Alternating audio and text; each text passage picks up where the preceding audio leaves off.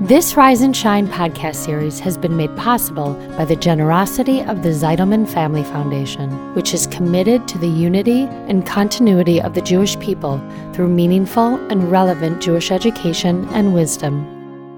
When I became kosher, I think my mother was heartbroken not to be able to feed me, but we figured it out together. For it was me who changed the rules midstream. It was me who suddenly wasn't licking the burnt bits of fat from the roast beef in her pan. So between my mother's kindness and my commitment to the fifth commandment, we made it work.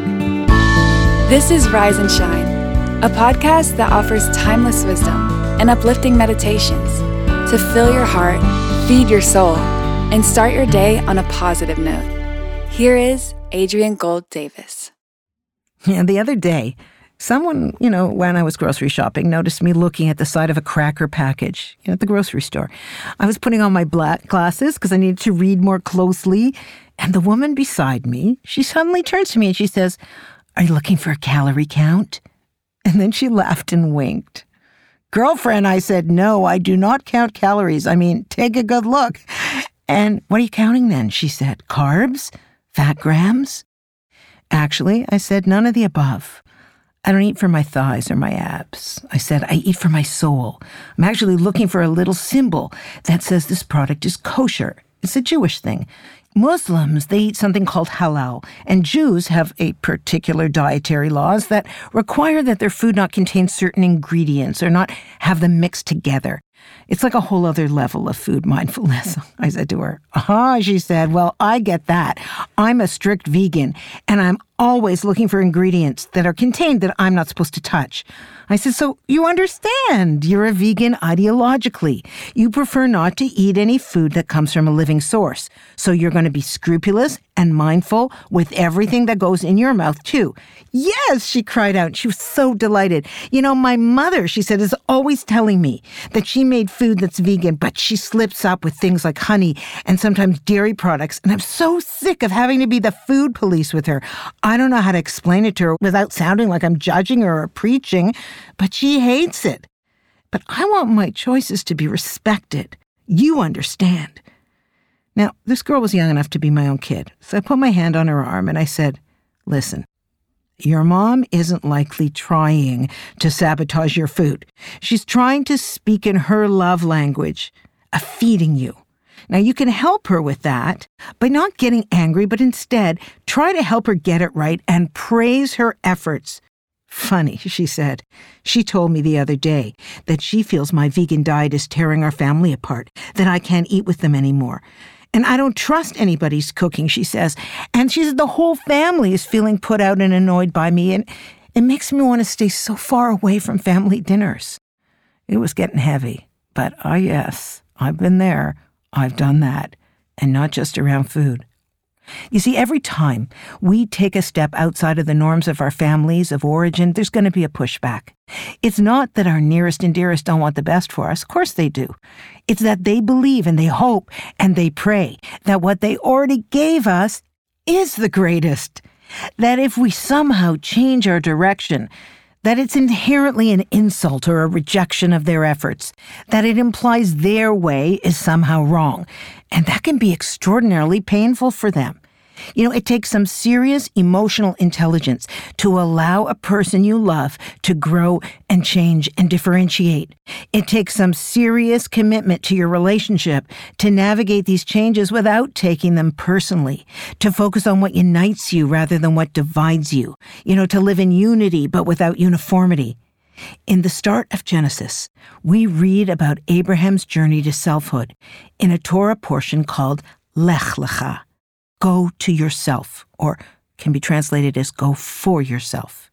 Rabbi Lord Jonathan Sacks offers his take on it as follows, beginning with the line from the text The Lord said to Abram, Go forth from your land, your birthplace, and your father's house to the land that I will show you.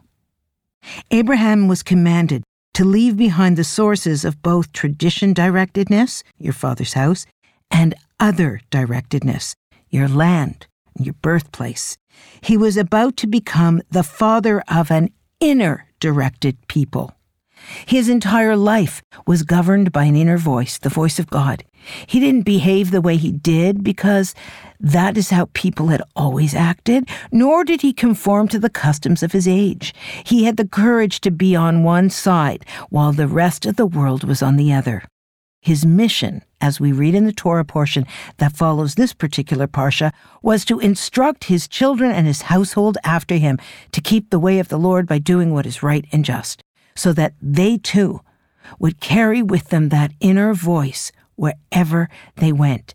Theirs was a morality of righteousness and guilt, not honor and shame, or conformism and anxiety.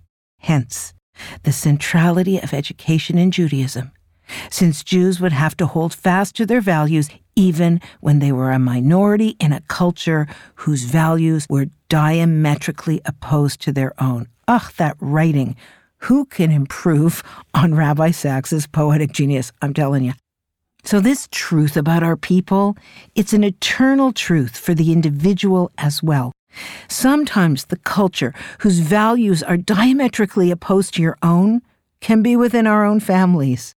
The central commandment of the top 10, number five, is to honor your father and mother. And therefore, as we move towards ourselves, we still have to honor the place we came from. We must ensure that our changes and our separations are done with exquisite sensitivity to the feelings of our parents. In my case, when I became kosher, I think my mother was heartbroken not to be able to feed me, but we figured it out together. For it was me who changed the rules midstream. It was me who suddenly wasn't licking the burnt bits of fat from the roast beef in her pan. It was me who suddenly wasn't eating butter on my baked potato when I had chicken. But I was 40 years old at this point, and I was able to understand the emotions behind her distress. So I brought my own plates, and my mother bought foil pans, and she made her oven kosher when she cooked for me. She could make me her famous brisket. And you know, the dollar store lets you equip your kitchen for kosher guests for less than 10 bucks. So there's really no excuse. So between my mother's kindness and my commitment to the fifth commandment, we made it work. But frankly, it was on me to ensure that it worked. When I was 17, I went through a brief vegetarian phase. I was punitive and shaming everyone in our house because I was still sure that the world revolved around me. So, whether or not you're vegan or vegetarian or keto or kosher, when you're a guest in someone's home, you must be deeply grateful for the efforts that others make to accommodate you. But you're not entitled, you're grateful. And oversee it all if necessary. But the greatest spice that can be added to food that someone prepares for you is your appreciation. This week, can you examine where your differing directions may have caused inadvertent discomfort for those around you?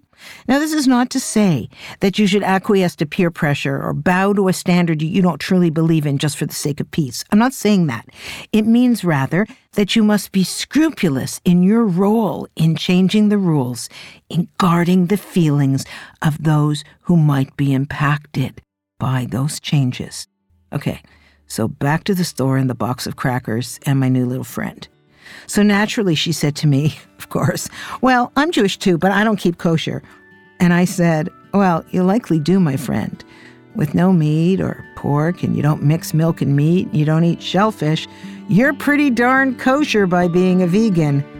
Huh, she said. So are those crackers kosher? Yes, I said they are. But they have milk products in them, so they're not for you.